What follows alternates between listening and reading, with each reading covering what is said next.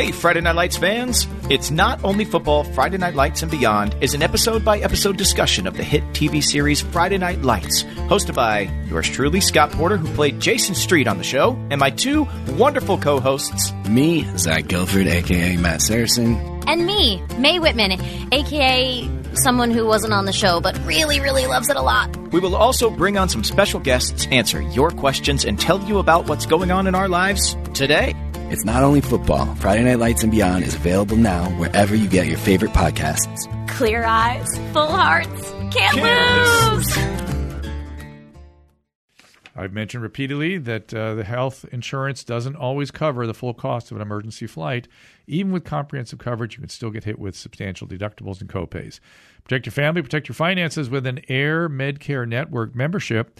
As a member, if an emergency arises, the expense of an air medical transport is completely covered when flown by an AMCN provider. Membership costs as little as $85 a year and covers your entire household every day, even when you're away from home, of course. That is just pennies a day. We all know that the unexpected can happen, and AMCN membership is protection no family should be without. And for a limited time, as a Dr. Drew podcast listener, you'll get up to a $75 e-gift card when you join. Simply visit AirMedCareNetwork.com/Drew and use that offer code Drew. Thanks for listening to the Dr. Drew podcast on Podcast One. I'm Dave Dettman, also known as Dr. Gadget. I've got a new podcast called The Big Idea, and every week I talk to inventors and visionaries who made it big in their respective industries. We'll tackle weekly trending tech, provide inside tips for your success, and go deep dives on the latest and greatest innovations. And I know you're going to love this part. I'll also have plenty of free giveaways. Who doesn't love free stuff? So listen to and follow The Big Idea with me, Dr. Gadget, on Apple Podcasts, Spotify, Podcast One, and wherever you get your podcasts. The folks at BiOptimizers have done it again. They've released their new and improved formula for Magnesium Breakthrough. The product was already great, but BiOptimizers has continued to research and improve it. This new fourth-generation formula means Magnesium Breakthrough is more potent and effective, hopefully improving sleep, reducing stress. If you've been taking Magnesium Breakthrough, you may want to try the new formula as soon as you can. It includes cofactors like B6 and manganese to help with the absorption of the magnesium. And if you've never tried Magnesium Breakthrough before, now is a perfect time. Magnesium is involved in 80% of the body's metabolic reactions. Yep, I had an endocrine fellow back in the day that always beat on me about the importance of magnesium. And about 75% of people are not getting enough. It's a bigger problem than most people think. When you don't get enough magnesium, you can have significant effects when you don't get enough magnesium. In every bottle of Magnesium Breakthrough, you will get 7 unique forms of organic full-spectrum magnesium, which can dramatically help. It can help you sleep longer and deeper, reduce stress, hopefully, and hopefully thereby give you all-day energy. And it may help you feel like yourself again. Simply take 2 capsules before you go to bed. You will be amazed. And hopefully you'll wake up more rested. For an exclusive offer for our listeners, go to magbreakthrough.com/Drew and use Dr. Drew 10 during checkout to save 10%. And if you want your loved ones to have the same benefits, giving the gift of Magnesium Breakthrough for Mother's Day, Father's Day, or even a spring birthday, consider it. Again, that link, magbreakthrough.com/Drew, and use code drdrew10, Dr. Drew 10, during checkout to save 10%.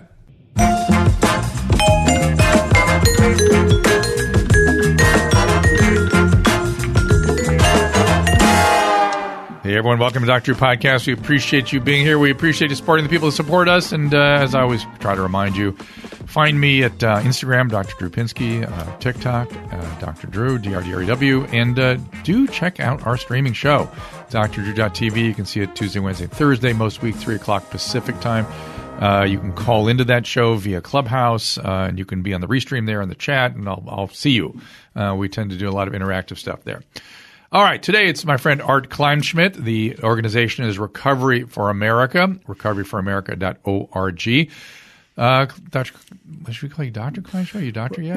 Well, I am. PhD, Dr. Kleinschmidt. Okay, Dr. Kleinschmidt. Dr. Kleinschmidt was a senior advisor at Domestic Policy Council, also senior advisor White House Office of National Drug Control Policy. What that translates into is that he was the assistant drug czar. It was right under the drug czar. And I thought he was going to move into that position.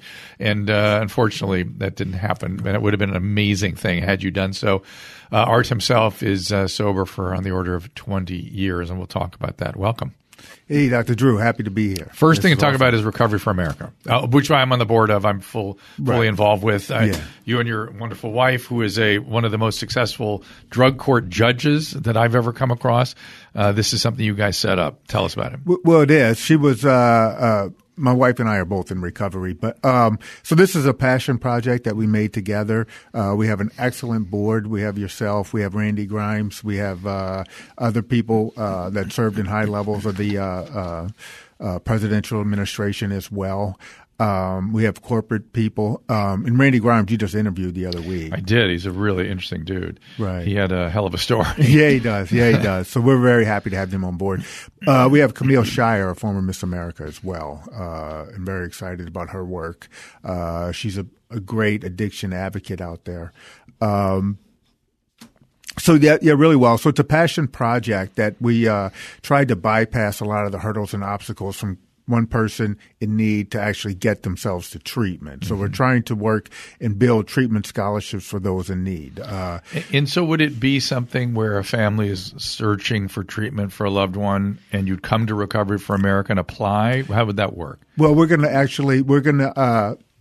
exactly. I got a case that already sort of happened. A lady contacted me, a good friend of my sister, and their nephew needed help. And now he's on Medicaid. So we're working to get him into treatment. And do we have certain centers we're working with? Yeah, right now we do have certain centers. So we're not going to give the money to the client or that. We're going to work with the center to get the guy on board into treatment. And is the plan to have regional centers all over the place? And it is. We're trying to go nationwide with this. Do we have specific centers right now? We do. We have a couple that we're working with. That's why, we have Randy on our board as well. And then I got contacts in the treatment world. I know, quite a few interventionists are actually sober people that went through the treatment center that I worked at that are out there getting people into treatment as well. So if you need a interventionist, we're going to provide that too? Well, I don't know if we can provide that, but they could actually – we can refer that. Yeah.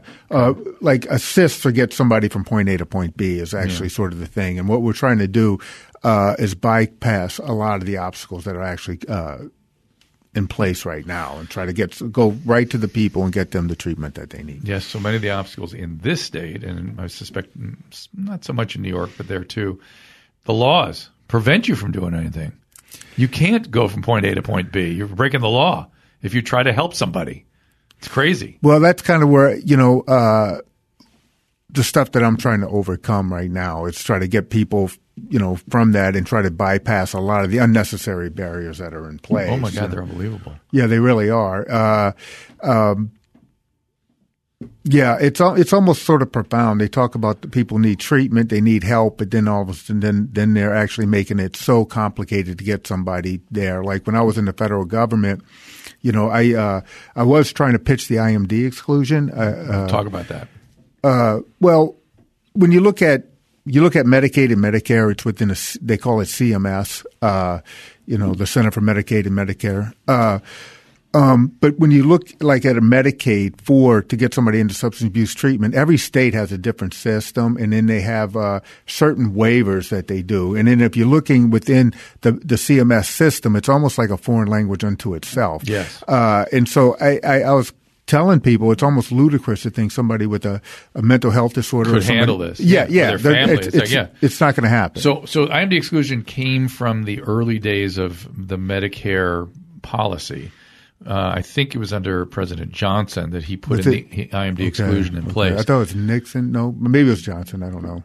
Could have been Johnson. It does, but way back in the 60s. Yeah. So it couldn't have been Nixon yet, though Nixon, I'm sure, had. He supported it, I guess. Yeah, I'm sure. Yeah.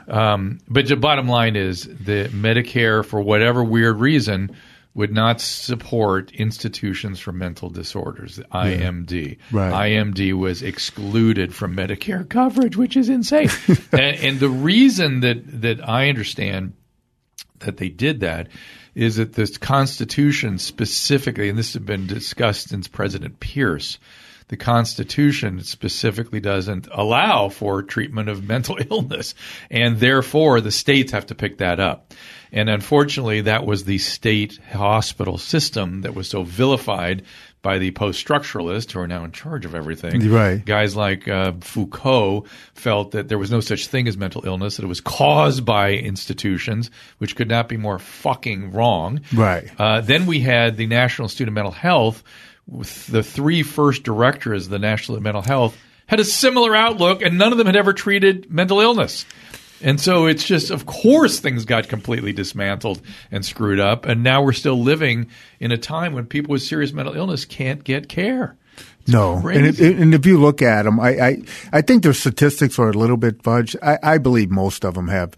But it's going to you look at the homeless here. That's going to be a very complicated patient to treat, right? Yes. You know what I mean. And the longer they stay out there, the longer they're using. The worse they get. The worse they get. Yeah, but you first have to understand that they're using. You first have to say that their opiates and meth are just rampant on the streets, right? And then the people want to sit around and talk about, well, you'd use too if you were on the streets. I don't give a shit. We have a drug problem. We have to treat that. I don't care how it happened. We have to treat it. You know what I mean? Right.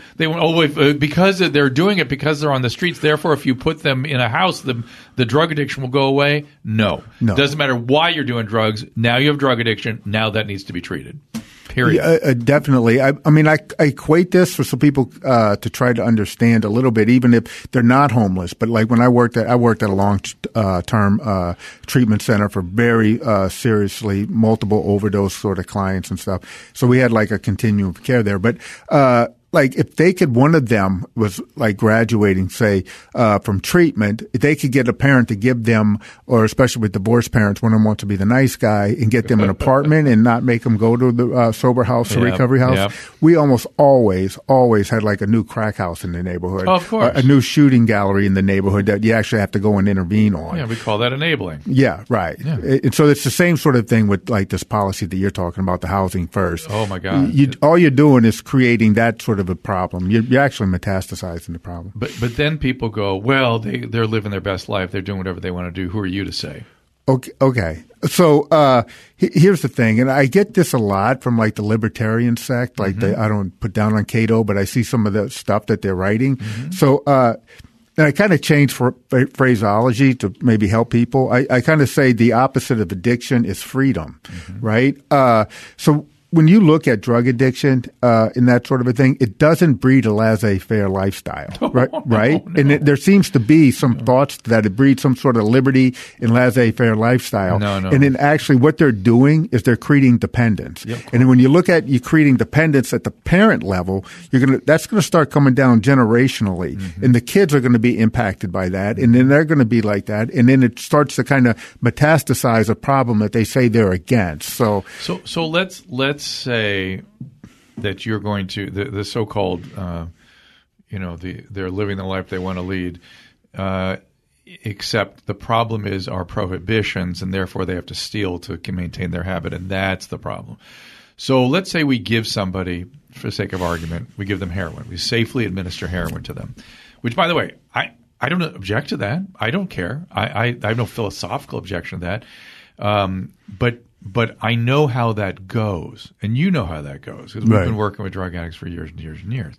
And people that advocate for, say, heroin safe administration have not. They've not been around it. And the biggest problem – so my thing is, fine, give them the heroin, administer it safely, have the overdose, have the naltrexone handy, all that stuff, good. But you better do something with their disease, because the piece that everyone misses – and I'm all for – medically assisted treatment, provided that people understand when they're administering that administering a substance to individuals with the disorder of addiction is committing them to progression of the disease. And people leave out progression. They don't seem to understand this is a progressive disease. They want to believe that the social aspects are progressing rather than neurological parts are progressing. And so when you continue to administer something to somebody that is of an addictive chemical, you will still have progression. And so you're committing somebody to a progressive illness.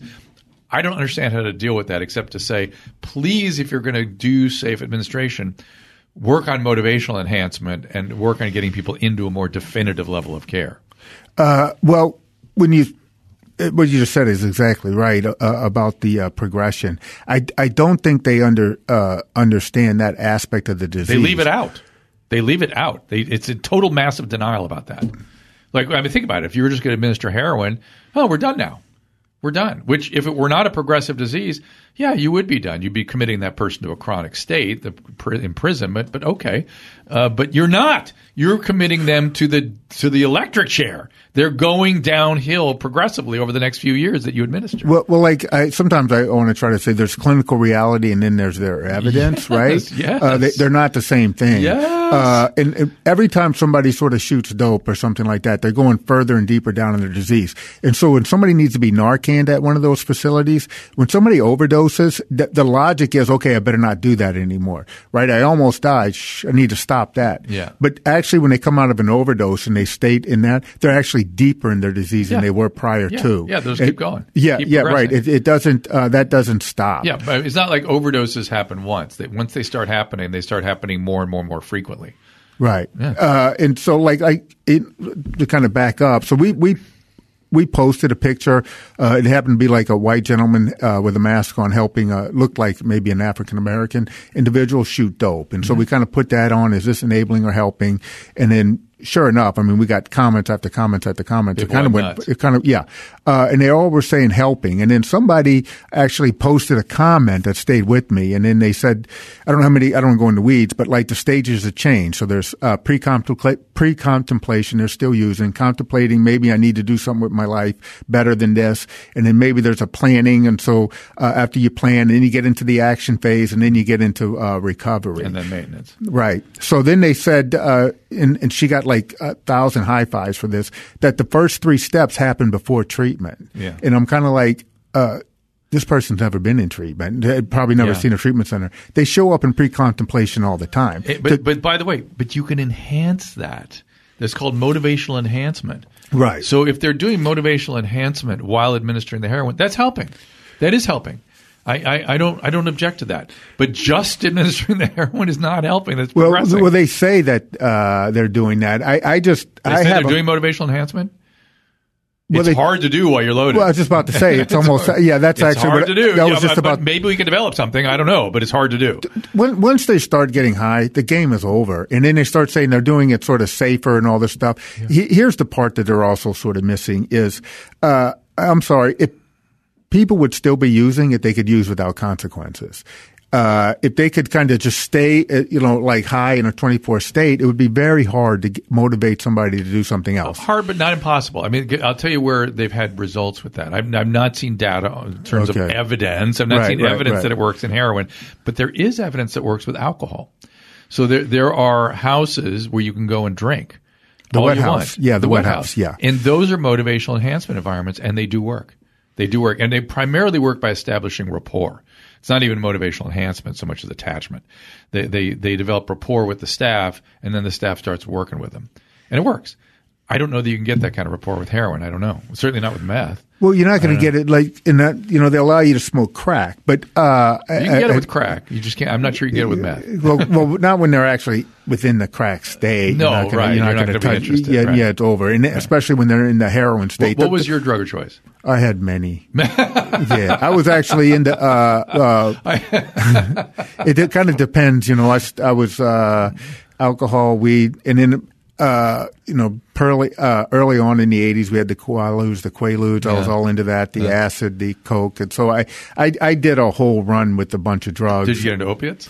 I did. I was actually in the New Orleans became flooded with the pill mill scene. Uh-huh, of course. And I know you're very familiar with that. It was like the pain of the fifth vital sign. And so people could just go to a doctor, and then and then some doctors kind of franchise themselves. Yeah. So the deal was you can get 90 pain medicines you pick, 90 benzodiazepines, and 90 soma. Of your choice. Yeah. Right. And just say I have a back pain and neck pain. That's it. You're in. Yeah, you're in. And then you could hire guys to go to the doctor for you. So the area became flooded with these pharmaceutical medicines, right? So that actually set the groundwork for what we're dealing with now in the opioid crisis. Absolutely. Because then when I was actually you were working in the White House when they put an end to this. It was actually Jeff Sessions that really did the work to get this thing to come to an end, it seemed to me.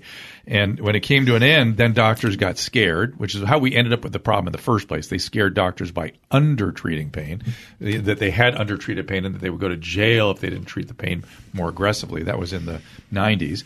And then we said, okay, you're going to go to jail if you treat them at all too much with the oral opiates. So the doctor stood back and went, oh my God, these are all drug addicts. You're bad patients. Get out of here.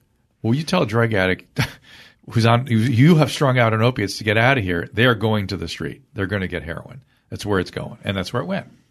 Well, definitely. And then you had like an influx coming in from. Did you end up on heroin because of that?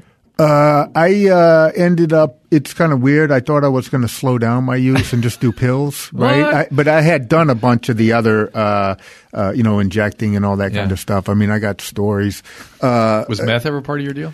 A little bit. Yeah, but not big. But I did. I was actually into the cocaine. Of course, I did meth more than, a number of times. But I did like everything. And sometimes I can't even say how many different sort of drugs. And that's kind of where I think a lot of people also misunderstand the disease, where people actually are getting addicted to the state of intoxication. Right. And that's why, now they want to study poly. But poly is just basically polysubstance. It's one of my concerns about medically assisted treatment is that they don't realize the patients are doing all kinds of other shit on top of it. They don't even want to recognize it. Or they don't care or something. It's weird. What I'll say the federal government actually understands, if I had to say this, they understand the mechanics of addiction, right? That's where opioids kind of throws them a little bit off. Like you could take methadone and sort of try to manage not going into withdrawal and then or not getting like too high off of it. Mm-hmm. So they understand, okay, I need heroin. If not, I'm going to go in withdrawals. I call that sort of like the mechanics of it. But what they don't get is what you're actually sort of talking to. They don't really look at it from a biopsychosocial type of model. They don't get the psychology of with somebody with a severe substance use disorder. They don't get that of them. Yeah. And they don't always get the environmental, social aspects of it too much. They understand I can treat withdrawal symptoms. Yeah, which is such the tiniest part of addiction. The withdrawal is like nothing. It's just nothing. No. We didn't have Suboxone. We didn't use methadone. Back I got sober before Suboxone. Yeah, and no one. Hear the following words never came out of my mouth. What are we going to do with these opiate addicts? How are we going to detox them? We never had any trouble detoxing them ever. We knew what to do. We had a protocol. We could do it. They were out in 3 to 5 days, and that was it. Never did I say we got to come up with a better detox. Now, to be fair, Suboxone allows you to do it as an outpatient, so it's less expensive and more accessible and things like that. That I agree. That's an important thing. But the problem is they end up leaving people on these things indefinitely, and the people that do so don't understand addiction. And here's the number one complaint from caretakers that tip me off they don't understand addiction. They find out that the patient is not just doing the opiate, they're doing a bunch of other drugs. Like let's say you have somebody on Suboxone and they find out, oh my God, they're doing cocaine and alcohol. Their response is to get angry. And how dare you lie to me? It's like, what? Dare you lie to me? Lying is a feature of this disorder. And if you don't expect your patients to lie to you and try to sort out what's lying and what isn't and anticipate the lying, you don't know what the fuck you're doing. Right. It's like if you get angry, it's like getting angry with somebody with an infection for getting a fever. It's the same thing. Right. It's like this is a feature, not a glitch in the disease. It's universally present. You've never met a drug guy that didn't lie? Right. Yeah, especially to doctors and things. Are you kidding? But then I'll hear shit like, oh, my patients have such a trusting relationship. We understand each other. You're like, yeah, you do. And they will lie to you.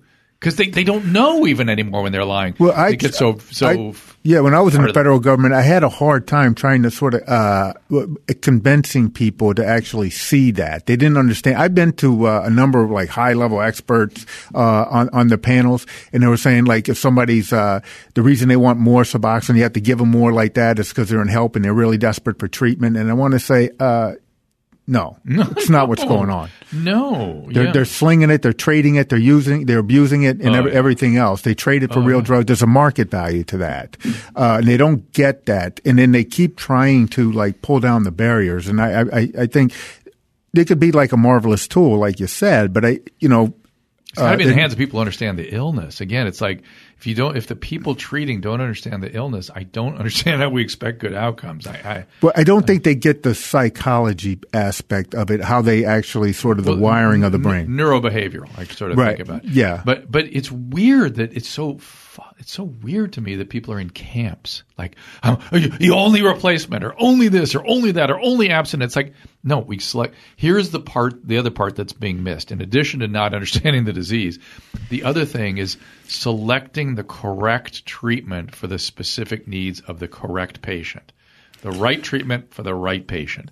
In other words, if we had put you on replacement therapy, my guess is you'd be dead now. Yeah, probably. Yeah.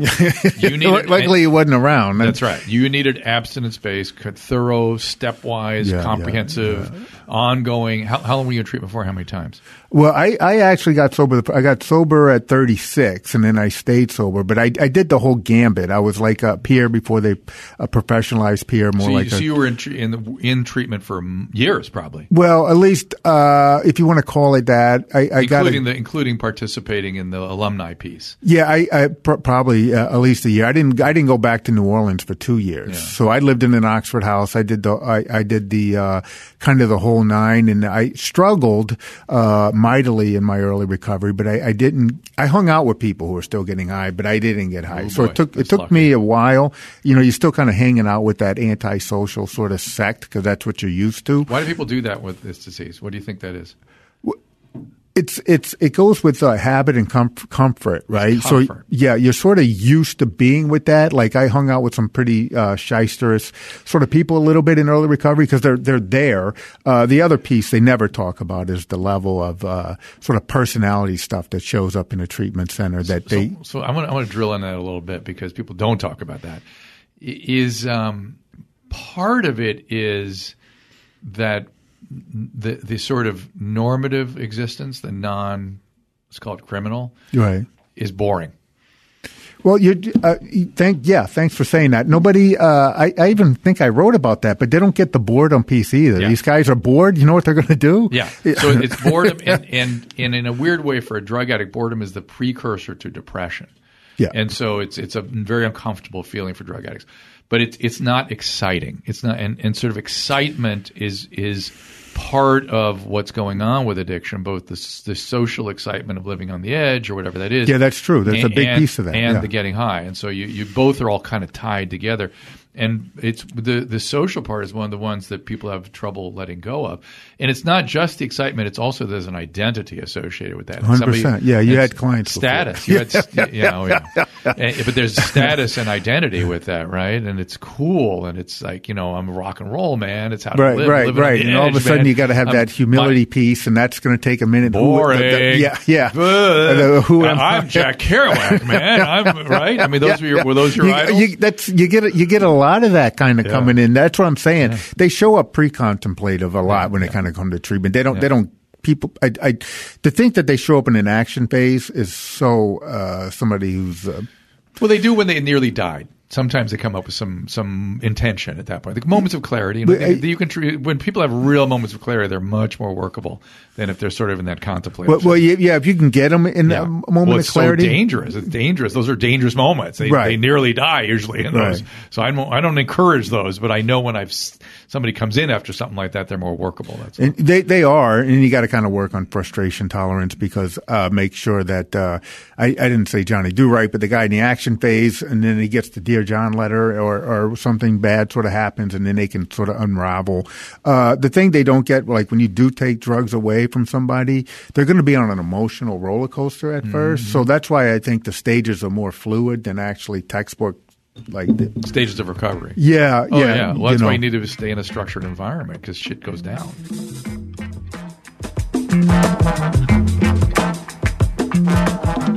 ZocDoc is a free app that shows you physicians who are patient-reviewed take your insurance and are available when you need them. That's right, people. I think we all know it's difficult to find a doctor when you need them that's covered by your insurance that other people are happy with. You get reviews there, too. You can read up on physicians, get verified patient reviews, and see what others really think about what they have to say about the doctor. So when you walk in, you know what you're walking into. Go to ZocDoc.com, choose a time slot, and whether you want to see the doctor in person or have a video visit. And just like that, you are booked. Find the physician that is right for you. Book an appointment that works for your schedule. Every month, millions of people use ZocDoc, and I've talked to those and I've spoken to users, and they seem very happy with ZocDoc and the physicians that they provide.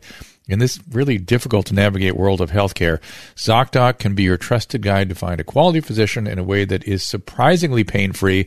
And with ZocDocs, you get your docs all in a row. Go to ZocDoc.com/Drew and download the ZocDoc app for free. Then start your search for a top-rated physician today. Many are available within 24 hours. That is ZocDoc, ZocDoc.com/Drew, ZocDoc.com/Drew. Don't forget our friend at Jordan Harbinger. That's right. I've talked about Jordan quite a bit. He's an interesting guy. He's got an interesting podcast, of course, but he himself is an amazing dude. He's a parenting experience. He's been held hostage. He speaks multiple languages. He's been all over the world. He has a law degree. Each episode is a conversation with a different, fascinating guest. For instance, an FBI negotiator who offers techniques on how to get people to like and trust you. The story of a cinematographer who discovered a lost city in the jungle and made one of the most important archaeological finds of the century. Jordan is always focused on pulling useful, practical insights, information you can use. It's not pop psychology. I enjoy Jordan. You will. There's no doubt in my mind. It covers such a wide range of topics, weekly interviews, heavy-hitting guests. It is The Jordan Harbinger Show. Search for The Jordan Harbinger Show, H-A-R-B as in boy, I-N as in Nancy, G-E-R on Apple Podcasts, Spotify, or wherever you listen to podcasts. It is our friend Jordan Harbinger and The Jordan Harbinger Show. You know, there's a dirty little secret in treatment. John Kelly, the head of Harvard addiction program, had a study that showed it took, it's either 5 treatments in 4 years or 4 treatments in 5 years. I think it's 4 treatment in 5 years on average to get 1 year of sobriety for an alcoholic. 4 treatments in 5 years on average. That's a lot. On average, in his study. And the point is, people like you, I when you said you got sober the first time, I'm like, oh, well, you must have stayed in treatment for a very long period of time, because that's the only way that happens. Well, I got the benefit of living like in a recovery area too. Just saying, you don't get it on attempt 1 typically. You just don't. No, you don't. I'm kind of rare that way. Yeah. And I worked at a facility. Unless you stay in treatment. Steve-O is the other. We treated Steve-O years ago, and you know, Steve-O from Jackass. And he was the same thing. He always told me, he goes, when I get sober, I'm going to really do it. And I go, all right, man, but don't die in the meantime. And then he got psychotic and all kinds of stuff happened to him. And when he got in treatment, he just stayed for 3 years. Wow. First 2 years. Congratulations. That's awesome. Yeah. And he's just this wonderful recovering guy. Oh, my God. His recovery is fantastic. Yeah. And it's always better. It's always better in recovery. Well, I always used to kind of tell my guys it's easier to live in recovery than manage an addictive lifestyle, mm-hmm. right? They don't get that. But that drama piece you were just citing earlier, it really looms large in there, right? Yeah. And so, like, I don't know if everybody wants to talk about steps, but the step 1, I always thought of, dealt with the drugs and the alcohol. And then step 2, restores to sanity. It was all about the lifestyle, mm-hmm. right? That insane lifestyle that people love. They climb onto it. It's very exciting, very, That's the streets. That's why they go to the streets. Right. It's who's in the street. That's what they're doing. And there's a rush to, like, going in and copying and getting in and out of that sort of stuff. Like with cocaine, sometimes the very best part of it is before you actually do it, right? I mean, it's that same sort of rush sensation of the streets, the lifestyle, and that, and it's also people don't get is, like, they want to use a lot of times before they actually die. It's kind of like, get right as close to the edge as I could possibly get without dying, and then kind of trying to come back and that sort of thing. That's something no one ever talks about too, this flirting with death. Yeah, I think there's not everyone, but certain subset of drug addicts get high from flirting. Like, I don't know a better word than like. They certainly get off on or get high from literally flirting with death. Exactly. And that's what they don't sort of – I like what you were saying. I would have guys, like you said, multiple treatments, 5 overdoses, 10 overdoses. I had guys with 20 treatments before. Now they got sober, but it's – So my dearest colleagues had 20 treatments. Yeah, plus. Right, so there's a lot of that.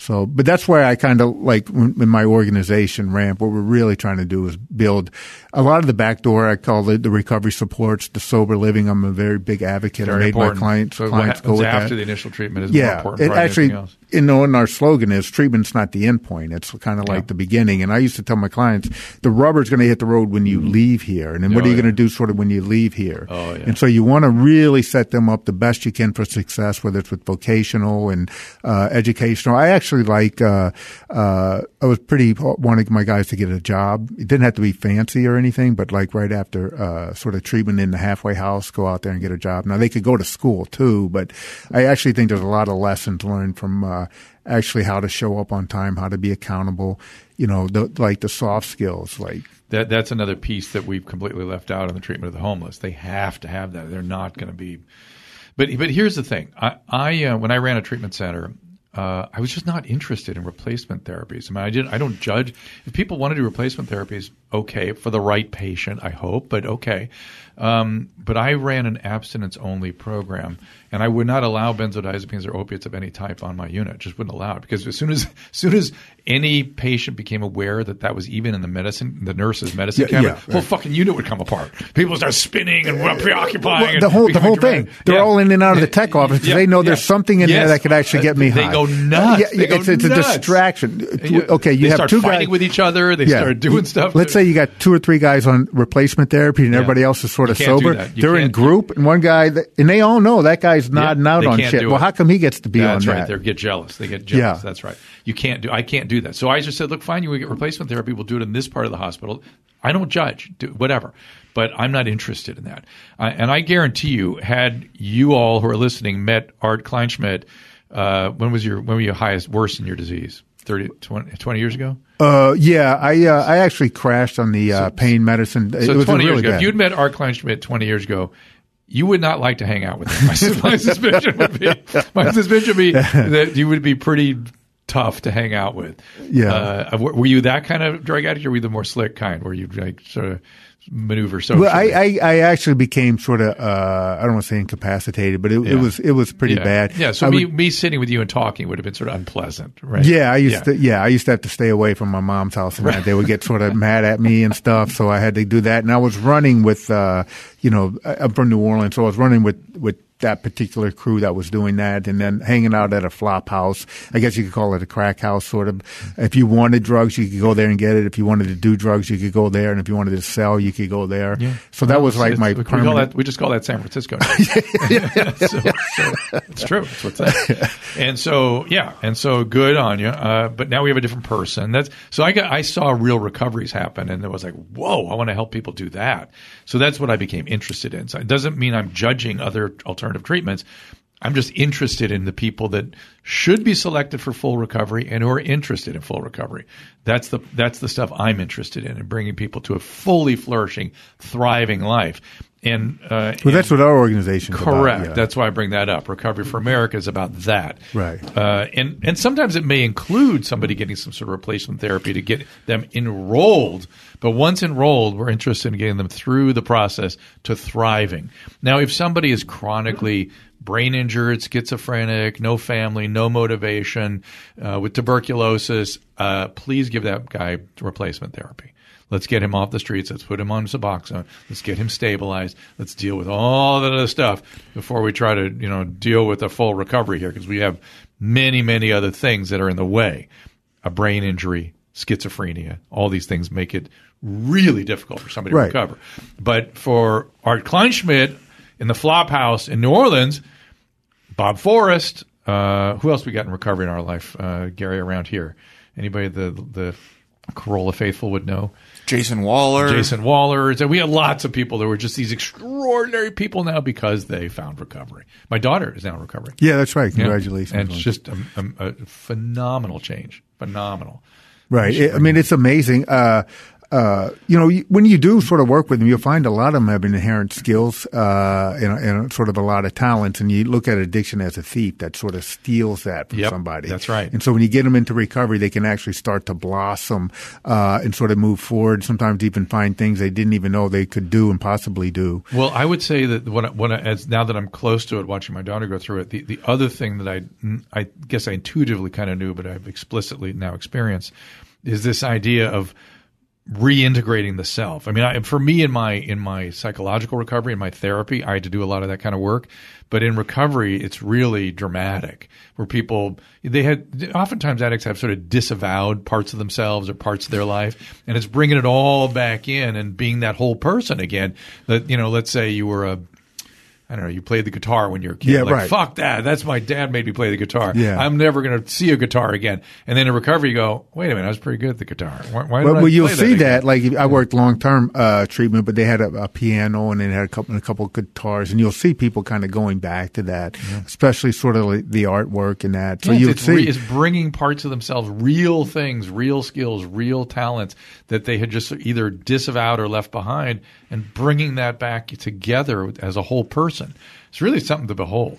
I think it is. It's I made it my life's work after seeing that and witnessing that with my very eyes. It's it's something else to witness, right? And it's hard to predict who's going to really do it. You think you can predict, but you really can't. You can't. That's the other sort of a thing. They always say, you need people who really want it. But actually, somebody can get the treatment and then their eyes can open up. Mm. And that's actually like even somebody from penitentiary is like way more grateful to be in rehab, and they actually start getting this language and manner style they never knew that could that even existed, much less they could do it. So that sometimes is like a valuable guy to have on the unit, right? So you know, so that so you never know exactly who's going to blossom and who's not. You just kind of keep working with them. And I like what you said a while back. I don't know about the appropriateness of level. So trying to match the patient to the treatment. Exactly. Yeah. And that comes from the assessment process. We do that in all areas of medicine. That's basic medical practice. And somehow in this area, people have decided, oh, no, it's political or it's camps or what. It's weird that a political element has kind of came in here. These are medical problems. Straight out. And no doctors are involved in the policy setting. That's the part that drives me crazy. It's like we're running a hospital on our streets, and I'm sorry, no doctors allowed. And six are going to die a day. If we're a doctor-run program in that hospital and six were dying every day, are you kidding? There'd be people in jail. Well, like I could look at that, and I saw I think this was in New York City or New York State or whatever, but one of their safe injection sites, they applauding themselves in their first number of months, they reversed 50-something overdoses. But you know, when I step back and look at that, that's high. I know it's a lot. That's a lot. They're congratulating themselves on that, but that's very high. So when you were talking about the administration and that, obviously, who's administrating those doses that they actually got a Narcan 50 people back to life? Yeah, well, and not only that, and now what? What are you going to do with those 50? Yeah, right. They got to overdose again. Yeah, they most assuredly will. Yeah. I mean, it's people don't understand the vacantness of somebody attaching overdoses to their actual lifestyle that they might actually die isn't as black and white as they think. It's not as linear as they assume. They could be absolutely overdosed 5 times and still be assured that they don't really have a problem. Right. They'd be thinking that. Yeah. Oh, yeah. Gary, if you remember Mike Catherwood, he overdosed 15 times or something. That was the other name I was thinking about as soon as I closed my mic. Yeah. He was he died multiple times. And his bottom actually wasn't until he was just sitting in a hotel room and just sort of all of a sudden just made the call. Yeah. Right. The near-death experience had no impact on him. Yeah. It's funny. So there's no linear process to this. Yeah. Which I think they kind of have. That's why I said the mechanics of it. They can understand the mechanics, especially with this is just a theory of mine, but I think methadone kind of threw him off a little bit. I think they can control it all in a similar vein, sort of with the methadone, you know? Methadone. Well, it's so weirdly axiomatic to them.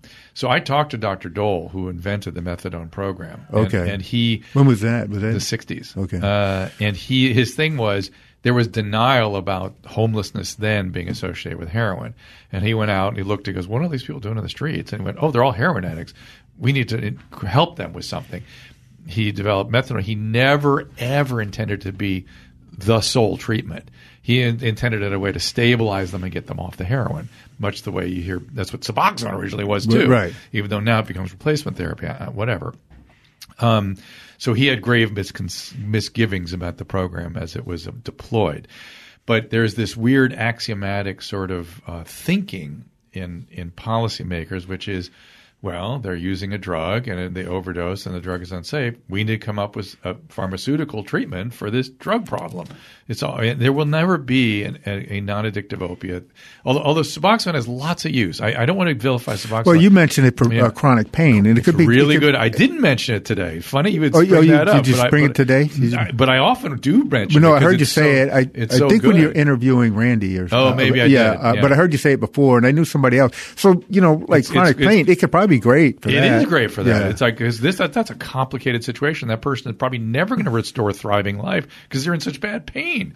And so you have to deal with the pain and the addiction, and that requires a specialized intervention. And, yeah, I've seen really decent results with Suboxone, way better than opiates, that's for sure, other opiates. So the point is there's things we can do if we are skillful in how we do them. Well, you got to understand and I you could try to teach people, but if they haven't done it, they haven't done it. But the guy who shows up, like say the addict or whoever shows up and the doctor wants to give him Suboxone and that, they're not the same patient who's showing up to get his arm fixed. They're not the same patient that showed up to get a root canal. That's right. They're going to have all kinds of different ulterior motives. You don't know what they're up to. Just like you said, they're going to lie to you. They're going to do whatever it is. They're going to can you. But if you're really skillful – you can kind of figure that stuff out. If you consider that your job to figure out what's going on here, you can kind of figure it out oftentimes. It's kind of, and then it becomes funny. To me, the humor comes in. 'Cause it's like, dude, what are you trying – come on. Who are you talking to? And then they'll laugh with you. Right. They will actually cop to it when you use humor.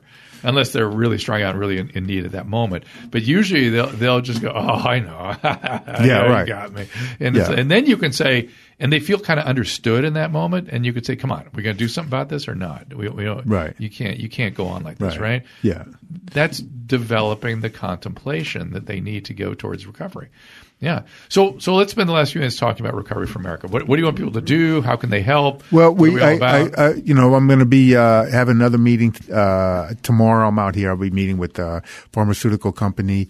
But we're looking for contributions that we can actually help. And the idea is that sort of we'll be creating sponsorships we'll be creating a scholarship system for people in need to actually get services. How do you apply for them? How do you get them? How do you know who we're going to give them to and not? Well, we're working with some number of treatment centers in a way like the treatment centers we're working with. You may have too many requests. What do we do then? We have to sort of prioritize somehow? Yeah, we will. We have a criteria, and it's going to have to be there's like a clinical sort of criteria that we'll be working on. The sad part is we're probably going to end up when things really start to flow, because the need is so massive. The sad part is we're probably going to be prioritizing motivated people. Well, at some point you will have to be. Yeah. There's no probably way to get around that. And to some extent, that's selecting the right patient for the right treatment. To some extent, it's sad, but that's part of selecting the right patient who's really motivated to do it. And that's why, I couldn't all just do that myself. So that's why I'm working with select treatment centers that I know do that kind of work to decide, who's appropriate level of care. Yeah. That's where a little bit, they kind of got mad at a little bit, but they kind of what? Well, I used to get into it a lot of times with the Fed policymakers when I was in government, even in the White House and that. But, they kept saying they're really big into ASAM criteria. Now, I think I was around the ASAM. That's the American Society of Addiction Medicine. I was around when the ASAM criteria got invented, and they were awful most of the time.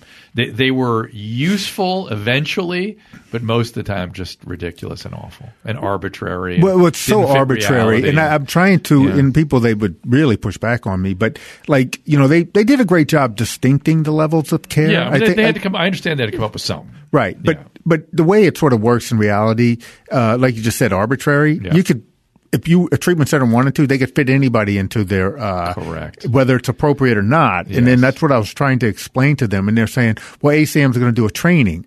Okay, do you understand that that doesn't matter? By the way, then the patients get into it, and then they start manipulating to go into certain levels of care. Because they addicts are geniuses when it comes to learning systems, you know, and so they learn exactly what they need to do and say to get to the level of care they want. Yeah. Especially like you said, they've been through 3 or 4 of them already. It takes a couple really before they get it. Yeah, yeah, they don't. Right? They could.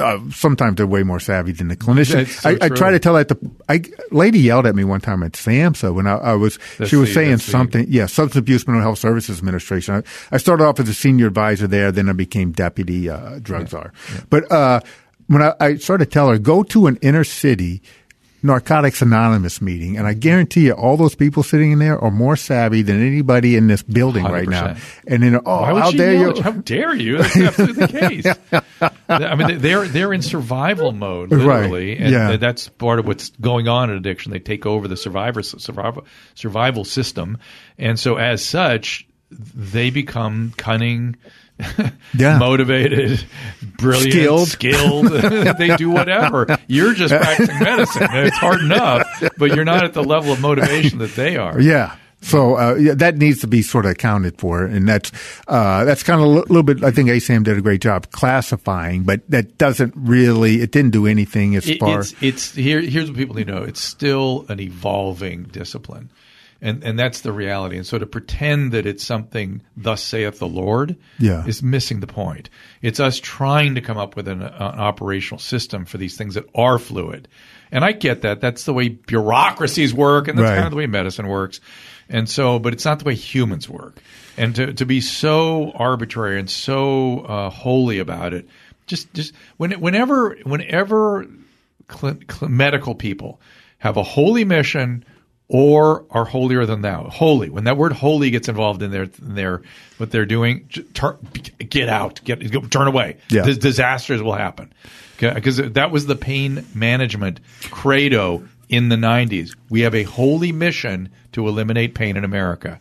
Great job. Now 90% of the Vicodin prescribed in the world by 2010 was prescribed in the United States.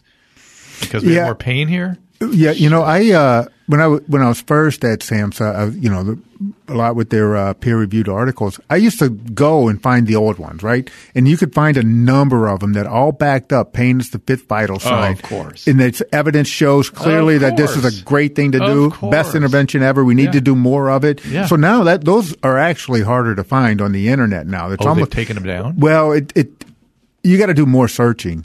They almost kind of, I don't want to say they buried it, but it used to be a lot easier to find. You got to come up with we used to use this thing called the Index Medicus. Okay. You got to find an old Index Medicus and it'll all be all there. Right. Yeah. And so that, like, when a lot of times when they say evidence supports this, the evidence clearly shows, I would look back to that. Well, we had great evidence for that and you actually created the opioid crisis with it. I will refer you to case number 2. COVID and lockdowns and masking and craziness with the evidence, that the evidence was never there. And now people are still believing in the evidence. It's the same idea. I give a lecture where I compare our COVID response to our pain management crisis. Oh, really? Oh, it's the same exact thinking, same exact people, which I find kind of weird. And like you said, you got in trouble pushing back on the pain that's a fifth vital sign, didn't you? Oh, my God. It's so interesting. I'd really not thought about this piece. But I was pushing back on the panic around COVID the way I pushed back on pain as the fifth vital sign. I kept saying, this is insane. This is wrong. My patients are dying. What are you talking about? You're opiophobic, was I was told. Yeah. You're an opiophobe, and you're old-fashioned. You're a dinosaur. You're interested in human suffering. What? Right. And it's a lot of the same. It just kind of repeats, you know. Yes, like you wouldn't, have cigarettes, a safe cigarette smoking thing, but they would do it like with fentanyl and that. So that's bizarre. But and then, like you said, it's like a religion. The COVID stuff became like a religion too. Whenever it's holy, whenever it's religion, please, everybody, just remember my words. If you never learned anything else from anything I've ever said, this idea of a position, a scientific, a clinical position, having holy motivation, either holy mission or holy purpose, whatever it is, get the fuck out of there. Yeah. That is not medicine. That's not science anymore. I don't know what that is. I don't recognize it. No. But I recognize it when it comes at me, though. I see it, and I immediately want to look at alternative points of views, and I want to think about things, and I want to – that's why I started interviewing a lot of sort of alternative people in COVID. I was like, they're being silenced, and everyone else is holier than thou. Something's up. Something is up here. Something's wrong. We got to find out reality. Reality is the goal in medicine. Reality on reality's terms is health, whether it's how you're approaching an infecting illness or whether how you're approaching your life and thriving and mental functioning. It's all based on reality, on reality's terms. Well, right. Full understanding of reality. Well, that's kind of why I've been kind of like writing like clinical reality versus what the experts are sort of that's saying, exactly. Right? They're not. It's interesting how we're in the same zone there. Yeah, right. Yeah. They're not the same. They're not the same. No. And I understand that objective evaluation is an attempt to categorize and to come up with deeper understandings, but it's not real. It's studies. It's attempts at reflecting reality and responses to reality. But you have to read all the landscape to understand it. And that's why when we come up having been in addiction treatment since the mid 80s, right? I've seen so many things come and go, so many brilliant ideas, so many fads, and each one. Once I went through about 3 cycles, I was like, and one of the cycles was ASAM and all their, they're going to solve everything, and I was like, okay, now I'm standing back on everything. I know what I know, right? And let's see if something is really enhancing, I'll adopt it, but it's never thus saith the Lord. And it's never a revolution. Well, revolution is a bad idea. Yeah, it's always like almost like trendy. This is the trend now. This is the trend now. This is the trend now. And correct. And I almost see it the way my peers, other physicians, like screw with language. Like they will actually screw with pronunciation of words because now we're putting our mark. Our generation has figured it out. Okay.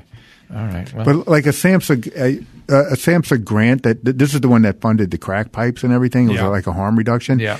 So they to participate, you needed to have a panel for each person who was getting the money, and then you would have like an expert policy guy, maybe an expert whatever guy, and then they had one. I don't know if you ever heard this. Mm-hmm. It was PWUD, people who use drugs who needed to be on that panel as well. And I was kind of like, we're actively using? Yeah. Oh my God. People who use drugs, because they had one in recovery and people who use drugs. Oh so my really God. What they're doing is they're elevating a disease to like normality to ask where them, ask them if they when they have panels on schizophrenia, do they have somebody who's actively psychotic on the panel, or they have if they're trying to deal with tuberculosis, do you have to have a TB patient who's in their disease and refusing treatment on the panel?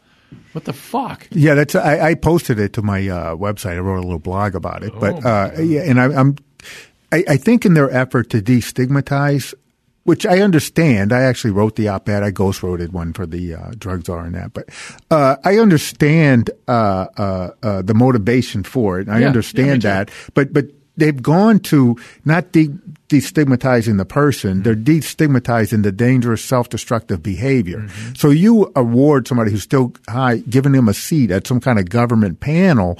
Wow. I don't want to say disgusting, but it's problematic, as they say. Well, we could talk all day about this stuff. There was something else you triggered in my thing. Which is that bureaucracies are terrible at practicing medicine. So this is what we saw with COVID: the centralization of decision making. Yeah, you can't do that.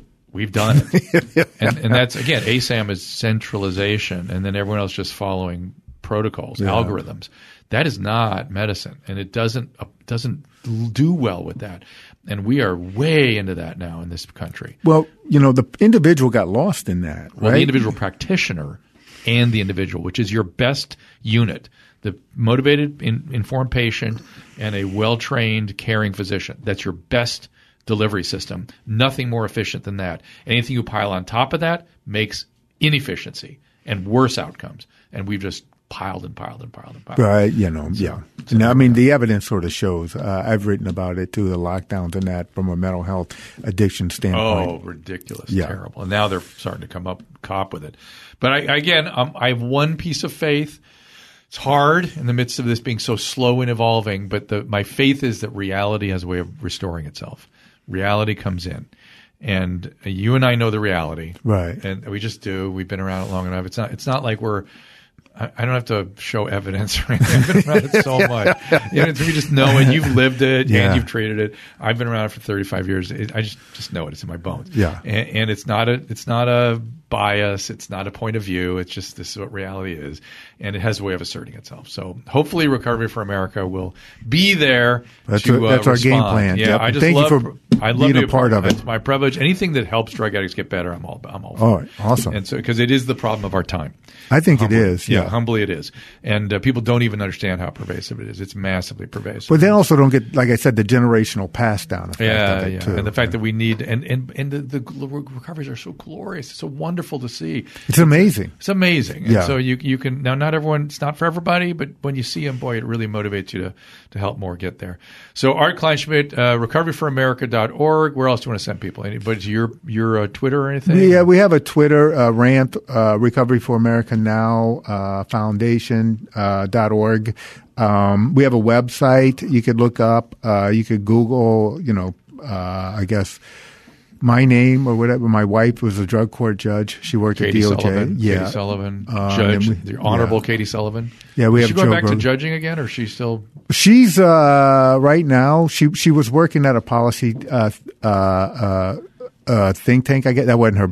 Yeah. That wasn't her bag. So now she's back to doing law for like one guy. But so she's practicing law again. Yeah. Good. So, but this is like the passion project that we're working on. And like we said, if you can come up with resources that are flexible for patients with addiction, even if it's limited resources, you have done something.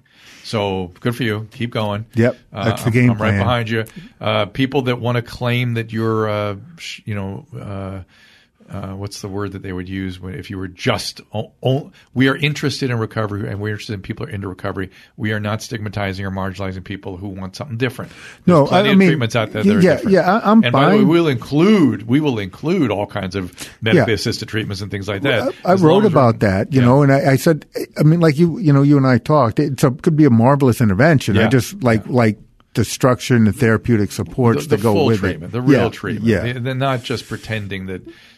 I'm not all about just throwing pills at somebody. Yeah, because I know what that looks like. You described it. They'll get the pills in the morning, go get meth in the afternoon. Or even let's say they just stay on the pills and they're on high doses of it, and that's a bit of a problem. They showed up. I had a client that very same thing was strung out on the Suboxone for however long. Yeah, so, and they want to get off and they want to get better. Yeah. And good if that gets them motivated. If that gets them to that point. Great, fantastic.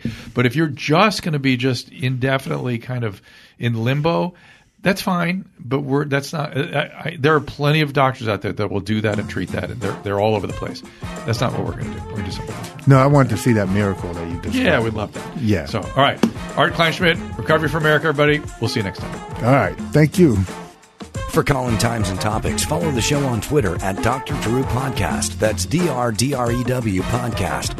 The music from today's episode can be found on the swinging sounds of the Dr. Drew Podcast, now available on iTunes. And while you're there, don't forget to rate the show.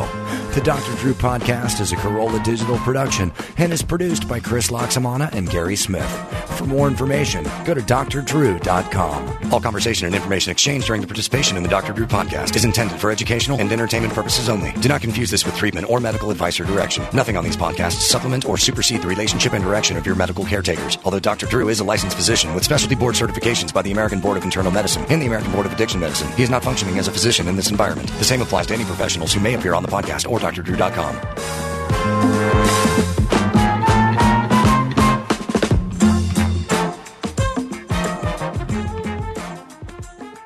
Stream the biggest movies and TV shows for free on Pluto TV. Watch movies like Titanic and G.I. Joe: The Rise of Cobra, plus TV shows like CSI and Star Trek: The Next Generation. Starting this month, check out the 24/7 Stargate channel exclusively on Pluto TV, plus hundreds of channels and thousands of movies and TV shows absolutely free. Download the free Pluto TV app on your favorite streaming device and start watching today.